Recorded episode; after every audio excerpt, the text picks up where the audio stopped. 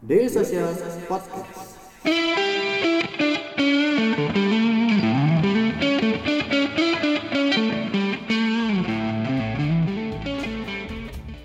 Halo dari Kemang Selatan 1 di nomor 2 Daily Social HQ Bertemu lagi di Ngobrolin Startupnya Daily Social Podcast Selamat sore teman-teman pendengar Daily Social Podcast Apa kabar? Semoga teman-teman pendengar Daily Social Podcast baik-baik aja Dan tetap eh, setia ngedengerin eh, perkembangan atau info-info terbaru dari Daily Social Podcast Tentunya di Ngobrolin Startup gitu.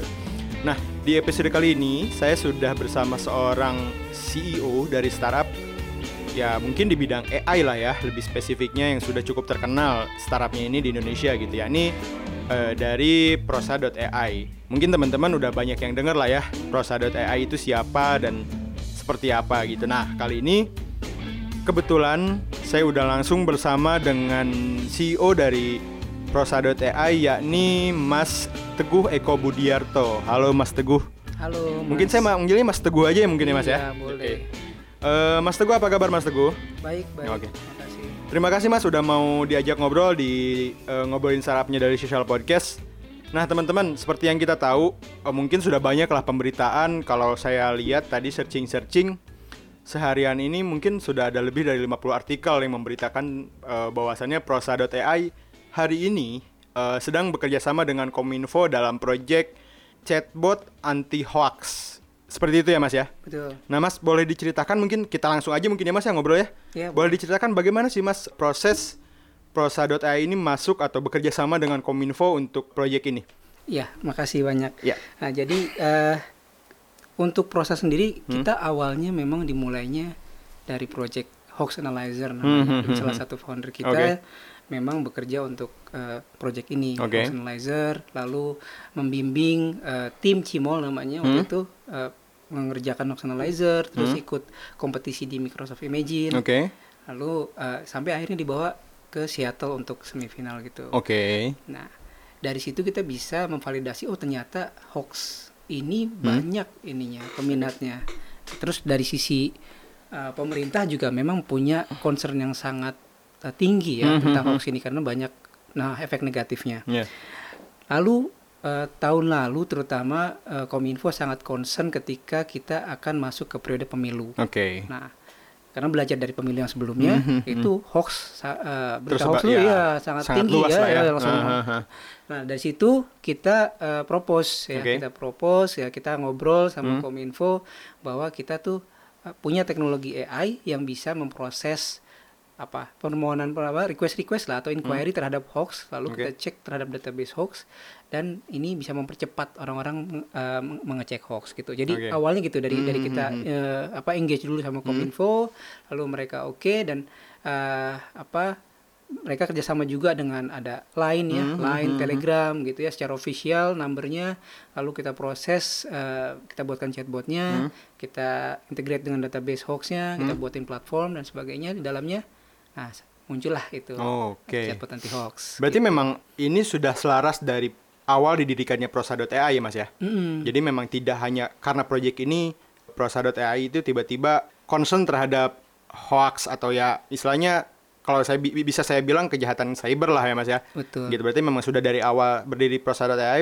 Mas Teguh dan teman-teman pendiri ini sudah concern akan hal-hal yang seperti ini ya Mas ya. iya gitu Oke.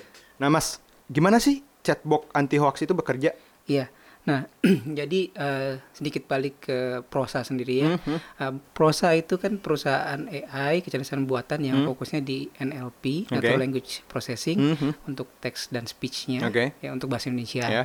Nah, kita punya building blocks NLP Oke. eh, itu ya berbagai macamnya ada Hmm. eh, untuk pengenalan entity, peng- pengenalan syntactic analyzer. Hmm. Nah, itu kita gunakan untuk uh, preprocessing, Mhm. untuk dari uh, inquiry hoax itu sendiri. Oke. Lalu di situ kita bangun database, Oke. ada indexing dan sebagainya. Hmm. Nah, pas uh, proses pencariannya kita lakukan juga beberapa uh, teknik ya dari Hmm. NLP itu sendiri terkait worth check apakah Hmm. ini inquiry-nya perlu di uh, cek atau perlu divalidasi atau enggak. Oke. Lalu kita lakukan parser dan tokenizer Hmm. sebelum kita eh, kirim ke engine yang nanti akan mengekstrak keywords dan sebagainya untuk divalidasi ke database. Oke. Nah, ada sering da- database dapat informationnya. Kita ada juga eh, pengecekan secara relevance. Oke. Apakah inquiry ini relevance terhadap eh, dokumen-dokumen yang ada di dalam database. Mhm. Nah, sejauh mana relevansinya kita ada scoringnya. Hmm. Nah, yang itu tinggi scoringnya kita akan tampilkan sebagai eh, result. Oke. Nah, sebelumnya kita pernah ada namanya stance detection kita coba ya. Hmm. Ini kira-kira berapa persen sih hoaxnya gitu. Oke. Ya, ternyata memang itu masih sulit dan eh, akurasinya tadinya kita eh, apa? Kita coba apply secara Hmm. research tapi secara waktunya itu dia prosesingnya lama. Oke. Lalu skor eh, hasil persen eh, akurasinya belum terlalu bagus. Oke. Eh, karena memang ternyata nggak mudah ya untuk melakukan itu secara otomatis. Mhm. Jadi secara stance detection ini Mhm. kita remove dulu. Oke. Nah, jadi ada beberapa yang nanti kalau cobain di chatbot anti hoax itu Hmm. lebih ke arah nanti dikasih eh, referensi-referensi. Eh, kita punya database hoax seperti ini, Oke. ya kan? Nanti eh, bisa diserahkan kepada inquirernya Hmm. yang ngeceknya itu, oh, ini dia relevansnya seperti apa, lalu hoax apa enggak gitu. Oke. Nah itu bisa dikasih feedback juga sebenarnya ke kita. Oke. Dek, ngobrol yuk. Ngobrolin apa bang? Ngobrolin startup bareng Daily Social.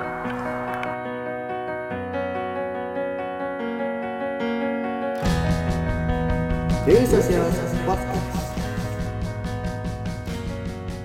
Berarti eh, lebih meluruskan lah ya Mas ya, bukan bukan menjustifikasi bahwasannya link atau misalkan referensi yang dikasih oleh yang ngechat kepada chatbot itu bahwasannya itu langsung dijust itu hoax atau tidak gitu. Mungkin lebih meluruskan memberikan informasi yang lebih benar mungkin ya. Seperti itu ya Mas mungkin. Ya, sistemnya. bi- bisa juga seperti itu dibilangnya. Jadi kalau eh, gini, kalau chatbot itu kan orang tendensinya tuh pengennya eh, simple Ya. gitu kan, Mhm. pendek-pendek Mhm. gitu kan. Jadi misalnya ada, ada orang dia dengar ada informasi berita hoax apa, Hmm. dia tulis aja tuh pendek-pendek Oke. eh, eh, sambil pencarian gitu ya. Oke. Intinya dia masukin ke chatbot, kayak misalkan simpelnya bilang ap- ibu kota negara sudah dipindahkan misalnya gitu. Hmm, hmm, hmm, Dia cuma bilang gitu doang. Iya, iya. Nah, ibu kota negara sudah dipindahkan. Hmm. Kalau kita cari ke database, Hmm. kalau memang benar-benar fix kata-katanya seperti itu, Hmm. dan terus ada eh, validasi di database kita bahwa pada tanggal sekian ini belum dipindahkan loh, baru Oh, oke. ada wacana misalnya. Oke, oke, Nah, itu kan Ah, ah, ah. eh, jadinya kan seharusnya keluar ya. Hmm, ini hmm, hoax gitu hmm, kan. hmm, hmm, hmm. Nah, kita nggak bisa bilang itu hoax ketika pas dia dapat informasinya di database Hmm. itu pertama nggak ada Oke. karena nggak ada berita eh, orang pengaduan ibu kota sudah dipindah misalnya. Hmm, hmm, hmm. Nah, tapi di di pencarian search engine tuh banyak, Hmm. misalnya tentang ibu kota yang akan Akan, dipindahkan. baru nah, akan ya, iya, ya. Hmm. banyak beritanya. Nah, kita kan nggak bisa bilang dong, oh banyak hasil pencarian terkait sama inquiry ini, Hmm. tapi ternyata nggak ada semua yang menyatakan bahwa ini hoax Hmm, gitu. hmm, Jadi kita hmm. serahkan bahwa ke ke orangnya yang mencari itu Hmm. eh, kata-kata statement tadi itu Oke. hoax atau enggak gitu. Oh, Oke, berarti ya seperti saya bilang tadi di, di, dibeli, diberi referensi lain lah ya Mas ya, diberi Betul. insight yang yang lebih luas lagi mungkin ya Mas ya. Ya betul. Gitu. Nah kalau misalkan itu ketemu di dalam database hoax, Hmm. biasanya gini, kadang-kadang orang eh, forward aja nih dia dapat berita banyak di Oke, WhatsApp. ya. Nah itu kan artikel ya, Hmm, bentuk artikel. Nah dia forward ke chatbot anti hoax, nah itu bisa ketemu tuh database hoax. Nah, itu jelas langsung keluar ada flagnya. Oke. Ini adalah hoax. Oh gitu. Iya, Berarti nah. kalau yang memang sudah benar-benar dideteksi atau misalkan sudah tersuspek menurut AI-nya atau machine learning-nya itu sudah hoax, memang sudah ada tandanya khusus gitu ya Mas ya? Iya, nah sebenarnya bukan bukan AI-nya yang menentukan hoax atau Oke, bukan. bukan. Nah jadi kita tadi ada sistem ya, ada Hmm, situs verifikator platform tadi. Oke, ya. itu nanti yang yang akan mengasih stempel hoax atau Oke. bukan itu kominfo Aha. atau ada verifikator dan jurnalis. Mhm. Nah kita kerjasama sama Mavindo di sini. Nah, mereka yang punya semacam sertifikasi lah bagaimana Oke. melakukan uh, fact checking. Mhm, gitu. Nah mhm. mereka yang yang berhak untuk melakukan uh, itu Oke. uh, flaggingnya. Berarti yang memberi flag ini tetap manusia ya Mas ya? Betul. Tetap eh, manusia yang mungkin eh, boleh kita bilang berkompeten di bidang ini gitu ya Mas ya? Iya. Oke. Nah, selanjutnya nih Mas, sejauh mana sih akurasi chatbot anti hoax ini bekerja Si- se- sejauh inilah selama ini dari Iya. mulai prosa.ai memulai dengan Kominfo dan sampai saat ini sejauh mana sih akurasinya Mas? Iya. Nah, memang kalau eh, kita bicara akurasi Hmm? itu akan sangat relatif. Hmm, hmm. Eh, jadi kalau kita di istilahnya kalau di dalam data science ya kita punya ada data latih, Hmm. ada data uji. Oke. Nah, lalu data latih dan data uji ini kebanyakan kan empiris ya, ada di dalam lab atau di Hmm. Ya. dalam develop, development environment. Nah, ketika sistem yang benar-benar eh, menyentuh ke masyarakat luas seperti chatbot anti hoax ini, Hmm.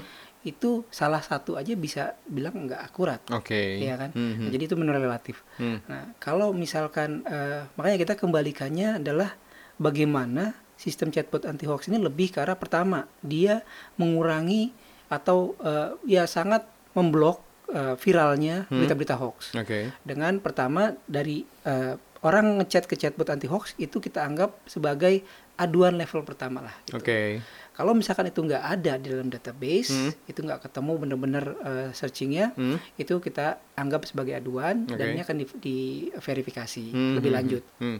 Lalu masuk ke dalam database, Hmm. kalau orang ngecek lagi itu akan langsung dibalikin sebagai hoax. Hmm, hmm. Gitu. Nah, eh, sistem ini itu diharapkan bisa mengurangi penyebaran hoax dengan cepat. Oke. Yang kedua, eh, kita memberikan edukasi ke masyarakat. Oke. Ya kan dengan chatbot searching ini Hmm. gitu kan mereka eh, jadinya ada tempat di mana mereka bisa mengadukan atau Oke. ya intinya mencari eh, help lah referensi Iya, iya. gitu. Kalau sekarang kan intinya ini hoax atau bukan kirim aja ke WhatsApp grup yang Iya, lain. betul. Dia bilang, Ah, ini hoax ah, bukan sih gitu. Eh, ya bisa, kan? bisa, bisa, bisa. Iya, atau nih dikirim ke hoax gitu eh bilang, "Eh ini kan udah tahu betul atau enggak gitu. Ah, ah, Eh, iya tolong cariin dong gitu. Nah, kan gitu. Kalau sekarang udah nggak perlu ya mas ya. Ya, harapannya dengan itu langsung chatbotnya yang nyariin Hmm, gitu. hmm, Chatbot hmm. yang nyariin dan mereka punya referensi yang lebih kuat Oke. atau ya punya feeling lah Hmm. gimana ini mau di-share apa enggak gitu. Karena lebih baik saring sebelum sharing gitu Hmm, kita kan. hmm, hmm. Berarti kalau gitu masih eh, boleh dibilang eh apa ya si pengirim ini masih menjadi orang yang paling ujung lah ya mas ya Hmm. dari penyebaran hoax ini gitu. Dari penyebaran hoax ini masih menjadi orang yang seolah-olah bukan bukan akarnya lah ya mas ya Hmm. gitu mungkin. Nah seberapa besar sih efeknya mas dalam melawan hoax si chatbot an- anti hoax ini? Iya, eh, seberapa besar itu eh, gini ya, mungkin untuk melawan hoax ini Hmm. kita perlu multi stakeholder. Oke. Ya. Nggak bisa cuman government aja, Hmm, nggak bisa kita sebagai eh, perusahaan AI aja Hmm. atau verifikator aja. Hmm. Perlu media juga, Oke. perlu edukasi masyarakat, ya, terutama di masyarakat ya. Hmm, hmm. Ya yang lebih lebih yang mungkin pemakai eh, sosial media yang mungkin eh, sekarang ini belum terlalu teredukasi bagaimana tentang sosial media ini penggunaannya. Oke. Gitu. Hmm, hmm. Kalau yang milenial justru malah lebih teredukasi. Ya. Ya kan? Iya, Karena iya. udah biasa Iya, hidupnya di hi- lahirnya di sosial media Iya. gitu. Sudah ya benar hidup di Ah, sosial media, hidupnya sosial sudah di sosial media. Jadi udah bisa punya sense oh ini kira-kira hoax apa enggak. Hmm, hmm, hmm, hmm. Tapi biasanya yang yang se- baru kenal eh, HP itu adalah Hmm. WhatsApp. Ya. Kayak gitu. Dia taunya ya HP itu adalah WhatsApp bukan Ya, betul. atau Facebook gitu. Aha. Nah, di situ dia dia pikir semua informasi yang ada di situ ber- jadi benar Ya. gitu. Nah, itu yang eh, berbahaya. Nah, ini yang Hmm. perlu diedukasi Hmm. atau diberikan tools tadi Hmm. untuk bisa melakukan itu. Oke. Nah, saya rasa kalau dari sisi ini kita menyediakan toolsnya ya, kita Mhm. menyediakan toolsnya, sarana, eh, intinya mas, eh, dari pemerintah juga intinya bagaimana menyiapkan sebanyak mungkin channel Hmm. supaya masyarakat itu bisa melakukan ya recheck, Oke. terus teredukasi Mhm. seperti itu. Nah, dari situ harus didukung dengan yang lain-lainnya juga, Mhm. eh, campaign sosial dan sebagainya. Gitu. Berarti memang eh, setidaknya ini menjadi langkah awal ya Mas ya Mm-mm. untuk melawan hoax itu sendiri di Indonesia ya Mas ya. Iya, nah Indonesia ini kan salah satu pengguna sosial media terbesar Ya, di dunia. betul. Nah, ini dari pemerintah sebenarnya inginnya setiap platform Hmm. itu menyediakan eh, sarana atau channel di platformnya masing-masing. Oke. Bagaimana melakukan pengecekan eh, terhadap kontennya itu. Oke. Konten negatif, Hmm, konten hmm, ya salah satu hoax ini kan. Hmm, hmm, konten hmm, negatif nggak hanya hoax. Oke. Banyak kayak hate speech Hmm, gitu kan. hmm. Terus ya misalkan yang melanggar norma-norma kita di Hmm, negara hmm, kita. hmm. Nah, itu eh, sebenarnya pemerintah tuh pengennya tiap platform tuh ada Hmm, hmm, gitu. Nah sekarang bagaimana caranya ya kita nyediain dulu deh gitu. Kita nyediain dulu Hmm. eh, setidaknya kayak ini Telegram sama Line udah kerjasama. Hmm. Harapannya ke depan ini lagi diproses dengan WhatsApp, Oke. Facebook gitu Oke. ya, supaya mereka juga punya channel yang apa eh, legitimate atau official Hmm, eh, yang juga pemerintah juga punya eh, andil di Hmm. situ bahwa mereka sebagai penjaga lah, Oke. eh, penjaga dari informasi yang ada di negara Oke. ini. gitu. Oh, saya jadi keingetan berarti untuk saat ini si chatbot anti hoax ini baru tersedia di Telegram dan Line ya mas. Iya betul. Ya, WhatsApp dan lain-lain itu menyusul lah ya segera iya. lah ya mas. Tapi pasti ada nantinya. Pastinya itu eh, tidak ada yang pasti Oke. sampai Siap. terjadi. Sampai kalau Tapi sedang ya, diusahakan untuk sedang ada di sana gitu ya mas ya. Iya. Oke.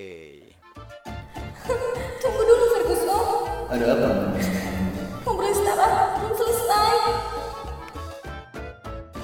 Oke, balik lagi nih masih ngobrolin tentang chatbotnya Prosa.ai yakni anti-hoax chatbot yang mana itu merupakan project kerjasama dari Prosa.ai bersama Kominfo. Nah mas, eh, menyambung yang tadi sih, teknologi sekarang kan yang udah mungkin ya teman-teman Prosa.ai lakukan hari ini sudah muncul nih mas ke permukaan gitu ya. Nah, menurut Mas Teguh nih, bagaimana sih teknologi dapat menangkal distribusi hoax dari akarnya atau dari orang-orang yang memang menyebar menjadi awal mula penyebaran hoax. Kalau tadi kan berbicara Mas Teguh bahwasannya yang melaporkan ya kalau mungkin boleh dianggap itu hanya sebagai ujungnya lah ya, yang akhirnya sadar atau ingin memverifikasi apakah ini benar atau tidak. Nah, bagaimana sih teknologi menyangkal atau menangkal melawan eh, hoax yang muncul dari akarnya? Oke, ada eh, beberapa hal ya. Jadi s- tentang teknologi sekarang ini harus ada gabungan ya antara eh, sosial media monitoring, Mhm. lalu tentang AI yang bisa mendeteksi fake Mhm. eh, konten. gitu. Oke. Ini berbagai cara. Kalau sosial media Hmm. monitoring itu memang dibutuhkan untuk nanti kita bisa menelusuri Oke. dari mana konten ini awalnya ber- bermula. Hmm, gitu. hmm, hmm, hmm.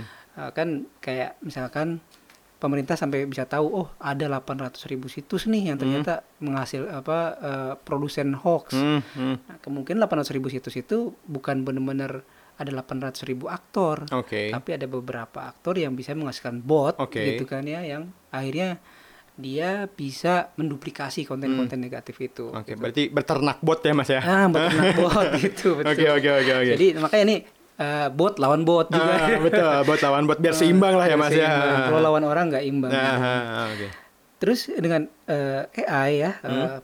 jadi kita tahu ada ada namanya istilahnya deep fake gitu Oke. sekarang ya, deep fake untuk video, image. Hmm, hmm. Lalu ada juga istilahnya hmm, eh, GTP Oke. itu apa generatif eh, pre-trained eh, Oke. transformation transformer hmm, hmm. itu untuk menghasilkan tulisan-tulisan Hmm. gitu ya. Jadi kita ngasih fakta sedikit, Hmm. nah itu akan dibumbu-bumbui itu sama. Oke. Jadi si AI ini udah bisa membumbui gitu. Oke. Nah, kita tahu kan bumbu itu Hmm, kalau di hmm. dalam eh, kita ngobrol tuh gosip gitu Iya, ya. hah? Ya, gosip bumbu ini bisa Hah? bisa fitnah Iya, gitu betul. kan. Ah, ah. Tapi kalau buat robot dia nggak tahu itu fitnah atau enggak, nggak ada Iya, sense-nya iya, gitu. betul, betul, Jadi buat betul. dia generate itu adalah hasil outcome-nya Oke. eh, algoritmanya dia. Hmm, hmm, hmm. Nah, ini karena dia nggak ada sense kayak gitu, dia bisa menghasilkan eh, konten apa pun. Iya, liar lah ya Mas ya. Liar Ah, gitu ya, ah, macam-macam. Kita kasih gambar eh, sebuah anjing ada di atas boat, Hmm. dia bisa kasih tulisan eh, tulisan ya, generate itu boat ini dikendarai oleh anjing dengan kecepatan sekian gitu ya. Hmm, hmm, hmm. eh, tanpa pengemudi lainnya misalnya Oke, gitu. Ya, kan kita hmm. padahal dia cuma foto doang biasa Iya. gitu. Hmm, hmm.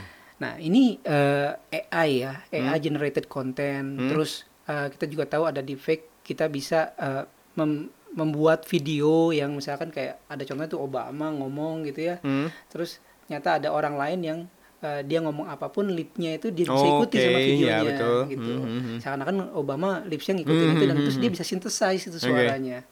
Gitu. Jadi ada dari teks, speech, Hmm, video, image itu udah ada lah Yeah. tools AI-nya untuk Hmm, membuat konten itu. Hmm.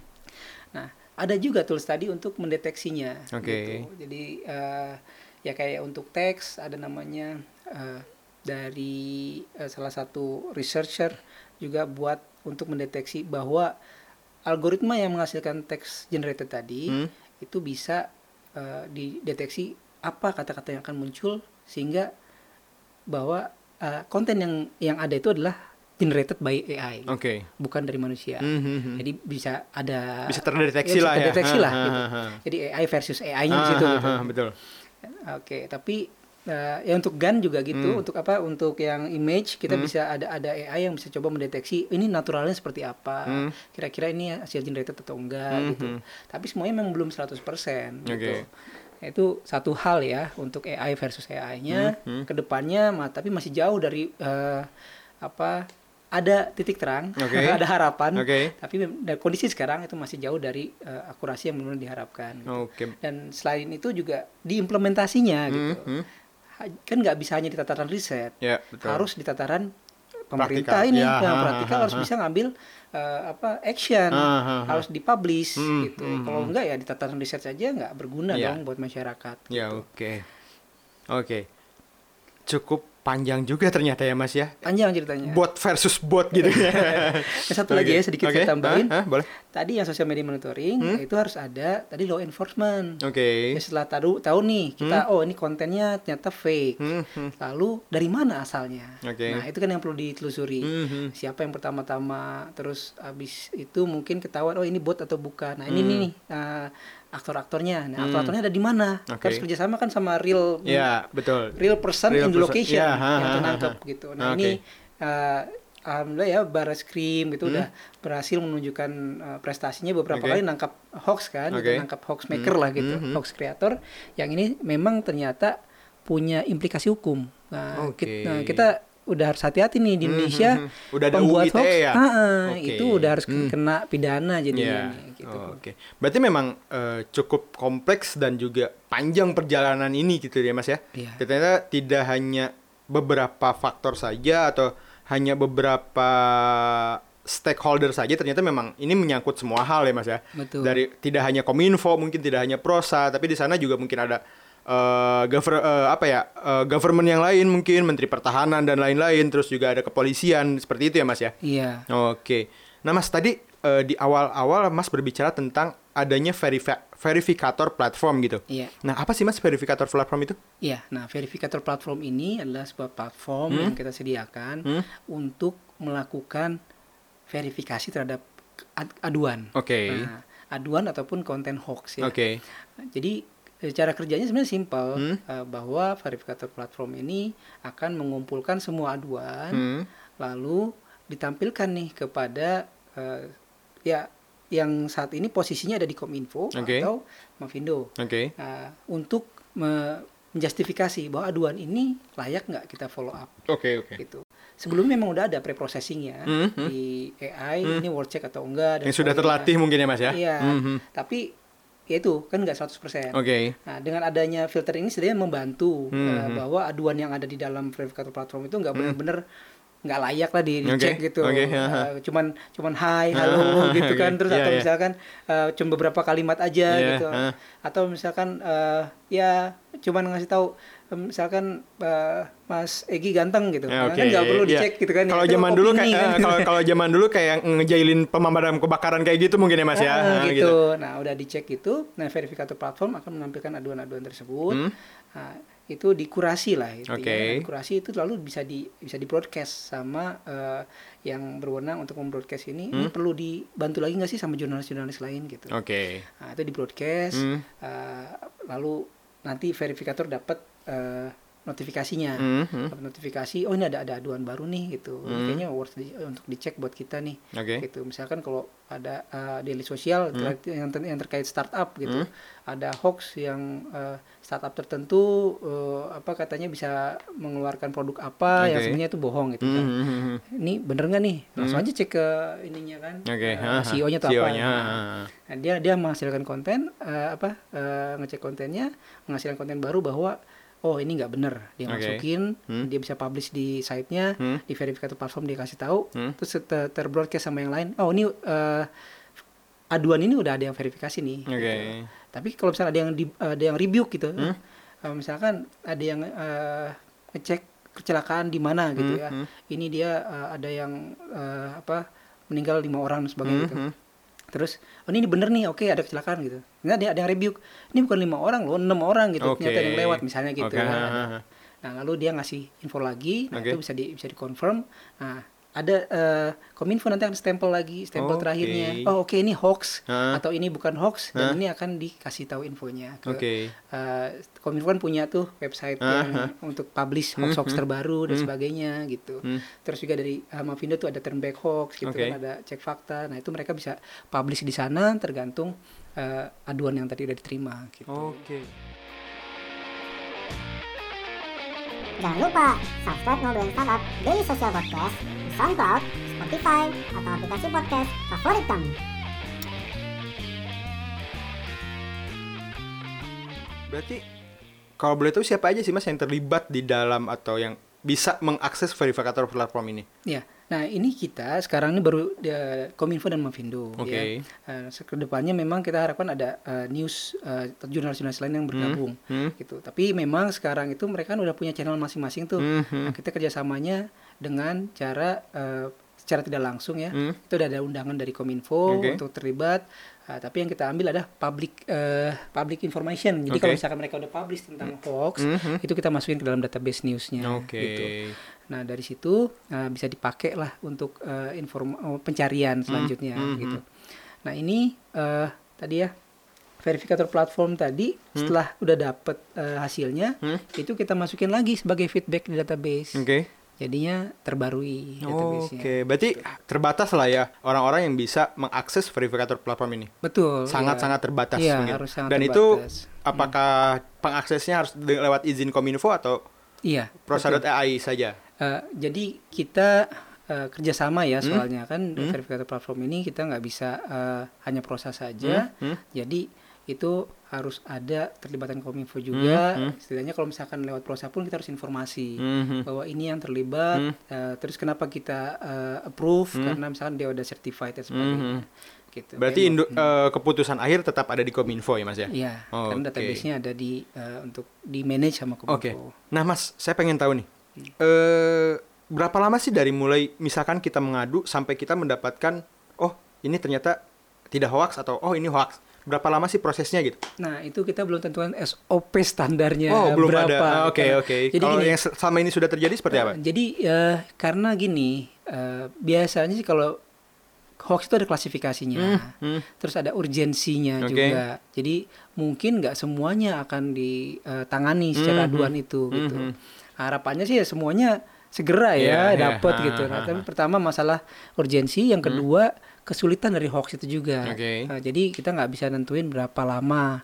Nah, tapi setidaknya eh, dari Kominfo itu dia punya minimal setiap minggu tuh dia akan publish hoax-hoax baru. Oke. Gitu. Nah, dari situ eh, ya kita bisa kasih gambaran lah. Hmm. Oke lah, mungkin kalau seminggu belum ada, dia harus laporan lagi gitu. Ah, oke, harus ngepush oke. lagi, ngepush Berarti lagi gitu. Saat ini belum bisa up to date secara langsung begitu memberi laporan langsung di update tidak bisa seperti itu ya Mas ya. Iya. Masih tetap harus diverifikasi dulu dan lain-lain gitu ya Mas ya. Betul. Oke. Nah, tapi memang eh, apa dari sisi kita gitu ya Hmm. eh, kita eh, mau ngepushnya itu biar gimana yang paling efektif yang pernah terjadi di beberapa yang saya lihat ya Hmm. di di beberapa negara lain juga itu kalau misalkan ada yang dedicated di Hmm, sana itu bisa beberapa jam gitu. Oke. Karena kan eh, sebenarnya hoax itu ada yang tadi hanya konten digital saja Hmm, hmm. yang yang istilahnya eh, fabricated content Hmm, hmm. yang tidak perlu real check Oke. gitu di lapangan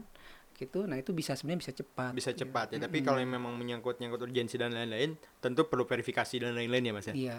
Oke. Mungkin Mas belum banyak yang tahu juga nih, tapi boleh di- mungkin diinfokan eh, di mana saja mungkin si chatbot anti hoax ini berada dan apa username atau eh, ID yang bisa dihubunginya.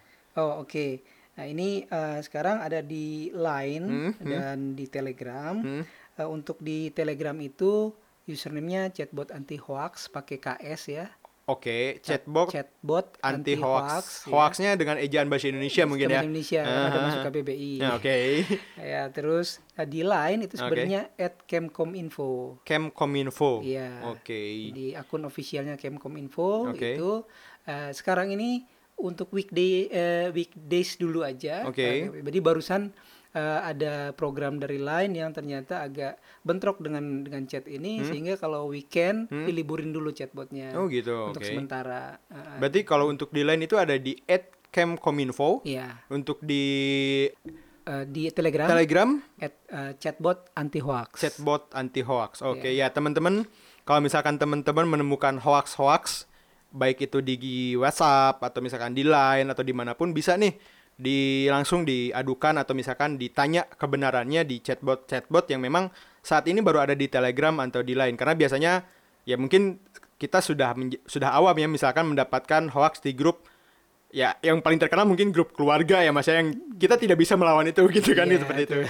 itu yang saya rasakan saat ini gitu kan Iya. mungkin teman-teman kalau misalkan itu agar mempunyai alasan untuk mem- menghentikan hoax tersebut atau memverifikasi hoax tersebut untuk tidak apa ya tidak tersebar lebih luas lagi mungkin teman-teman bisa langsung menghubungi at Kemkominfo di line dan at chatbot hoax dengan KS gitu mungkin teman-teman.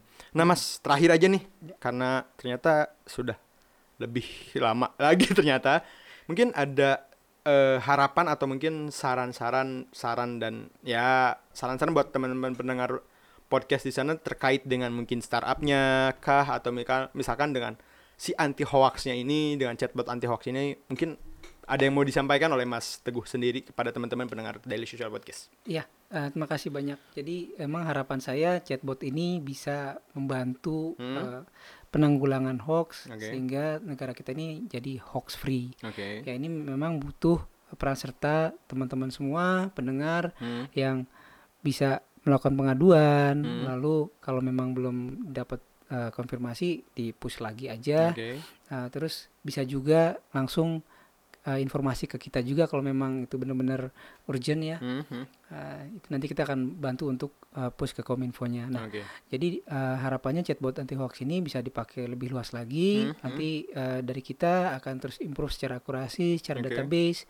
Kita kerjasama juga dengan verifikator Hmm. dan juga untuk uh, mungkin para uh, media ya, Hmm, news hmm. media yang memang uh, concern juga di hoax bisa Hmm. juga hubungi kita untuk uh, bergabung di verifikator platform ini untuk membantu uh, melakukan update kalau misalnya ada aduan lalu uh, memverifikasi hoax yang ada di lapangan. Oh, Mungkin itu dari kita.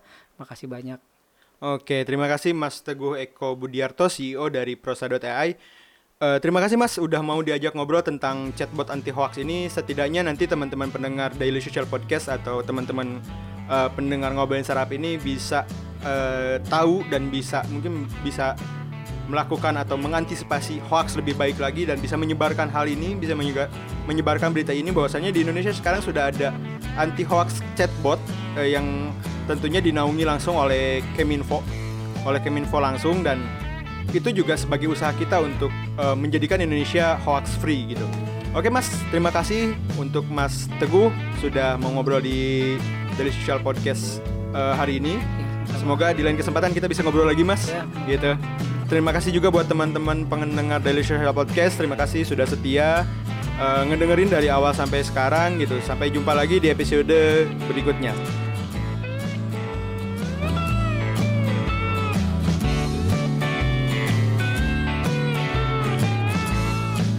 Terus keep in touch bersama kita di dailysocial.id untuk website kita. Di Facebook kita ada dailysocial.id, di Twitter kita ada @dailysocial dan di Instagram kita ada @dailysocial.id. Di LinkedIn kita ada Daily Social dan di YouTube kita ada Daily Social.